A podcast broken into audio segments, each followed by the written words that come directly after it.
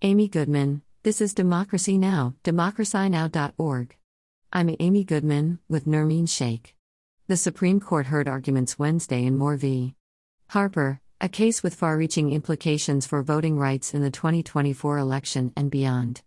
Justices considered a bid by North Carolina Republican lawmakers to overturn a state Supreme Court ruling that redrew North Carolina's congressional map due to partisan gerrymandering.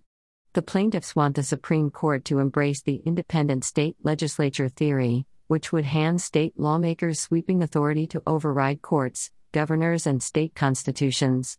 The attorney Neil Katyal argued against the theory on behalf of North Carolina voting rights groups. Neil Katyal, I'm not sure I've ever come across a theory in this court that would invalidate more state constitutional clauses as being federally unconstitutional, hundreds of them from the founding to today.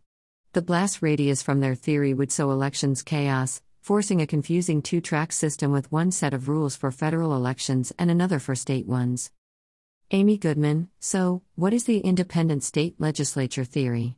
We'll speak with a voting rights and constitutional law professor in a minute. First, this animated video from the Brennan Center for Justice. Narrator So, who protects your right to vote? Well, for more than 200 years, governors, state judges, and state constitutions have played a critical role. When state legislatures tried to grab too much power, governors vetoed them, state courts struck them down, and state constitutions set important boundaries. These are the checks and balances that protect your vote. But these guys are asking the Supreme Court to abandon that history, to eliminate checks on their power so they have nearly absolute control over elections. If they win, lawmakers in your state could eliminate voting by mail, early voting, and automatic voter registration. They could set up endless barriers to prevent you from voting. And they could gerrymander you, making your vote meaningless, all to keep their party in power. And there would be nothing you could do about it. This is what the independent state legislature theory is all about. Amy Goodman, for more, we're joined by Franita Tolson, professor of law at USC, that's University of Southern California, Gould School of Law. Professor, welcome to Democracy Now!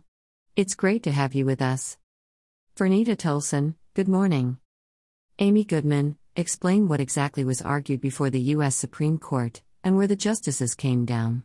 Why are people saying this is the case that could upend democracy? Franita Tolson, so, yesterday's argument was actually really, really important for the state of our democracy. What happened in the court below in Moore v.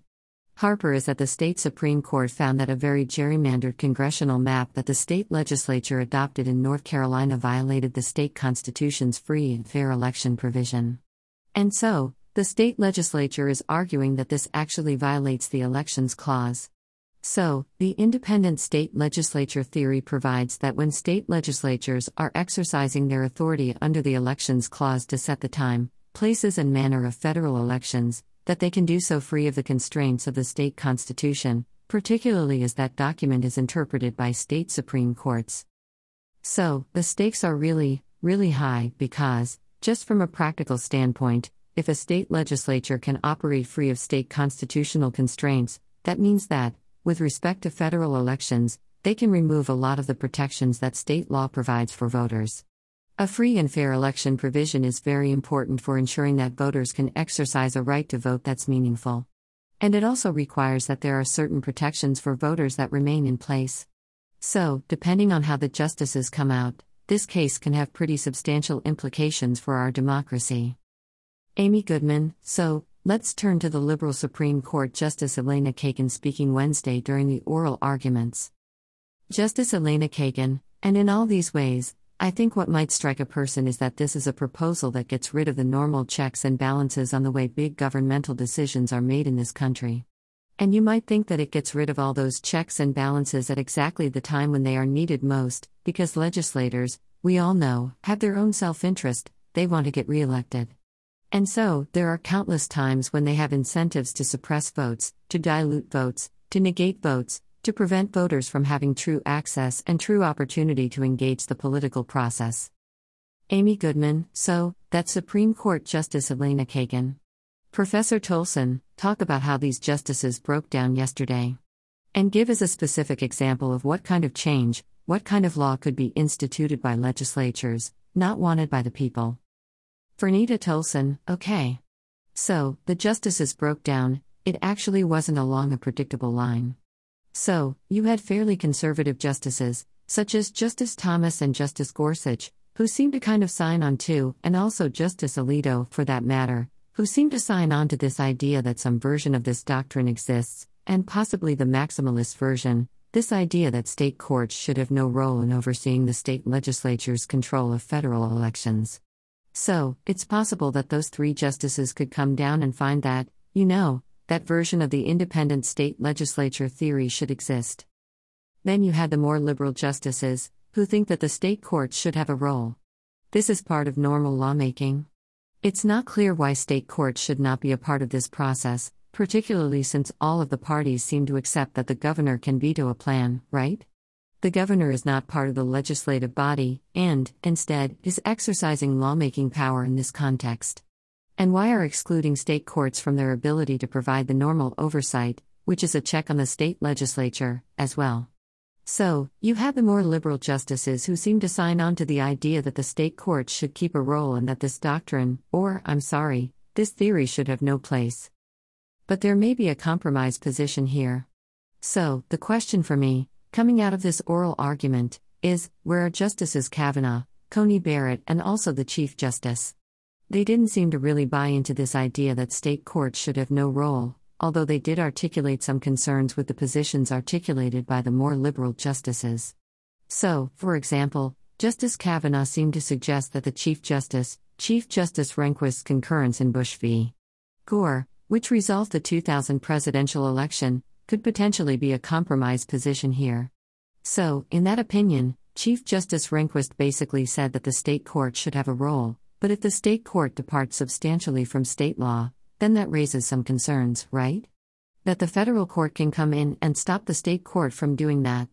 So, I think Justice Kavanaugh is seeing that as a compromise position that could work. Justice Coney Barrett, for her part, she also seems skeptical of the state legislature's argument that state courts should play no role. And in particular, the petitioners here, the state legislature, tried, they tried to argue that, okay, if we have to say that state courts play a role, then state courts should not be able to police the substance of state regulations. Instead, they should be limited to just policing the procedure or the mechanism by which the state law is adopted. And so, what that looks like here is that you have a gerrymandered plan. The state court cannot strike it down under the state constitution because that would be weighing in on the substance of the plan, but, alternatively, if there's some procedural regulation that the state legislature has violated, perhaps the state court can then weigh in on that. Justice Coney Barrett seemed somewhat skeptical of this substance procedure distinction, because oftentimes it's very difficult to have a clear line between substance and procedure. For example, Justice Sotomayor really honed in on this point. She gave the attorney for the state legislature this hypothetical where she's basically like, Look, what if you have a state constitutional provision that requires that redistricting plans be adopted in a special session, and the state legislature violates that and adopts the redistricting plan during a regular session.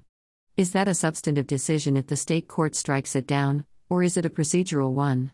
Well, the attorney for the state legislature said that is a procedural decision. And that just seems really, no, I'm sorry, he said that it's a substantive decision. And it seems really, really odd, because it's clearly procedural. It has nothing to do with what's in the plan, instead, it has something to do with how the plan is adopted. So, the substance procedure distinction is just not a clear one. And I think Justice Coney Barrett really had a problem with that. So, it is entirely possible, coming out of this, you can have some version of the theory, but not necessarily the strong version of the theory that is arguably preferred by the more conservative justices. Amy Goodman, well, I want to thank you so much, Franita Tolson, for joining us and explaining this. I think, for most people, it sounds just like sort of a legal gobbledygook, but it absolutely has such a critical effect on voting in the United States, and we'll continue to follow it. Professor Tolson teaches law at the University of Southern California Gould School of Law. That does it for our show. On Friday, Democracy Now! Co host Juan Gonzalez will be speaking at the CUNY School of Labor and Urban Studies at 3 p.m., and on Monday at 6.30 p.m. at the CUNY Graduate Center. He'll be talking about the history of Latinos in America. Visit democracynow.org for all details. I look forward to seeing folks there as we all listen to Juan. I'm Amy Goodman, with Nermeen Shaikh. Thanks so much for joining us. This content was originally published here.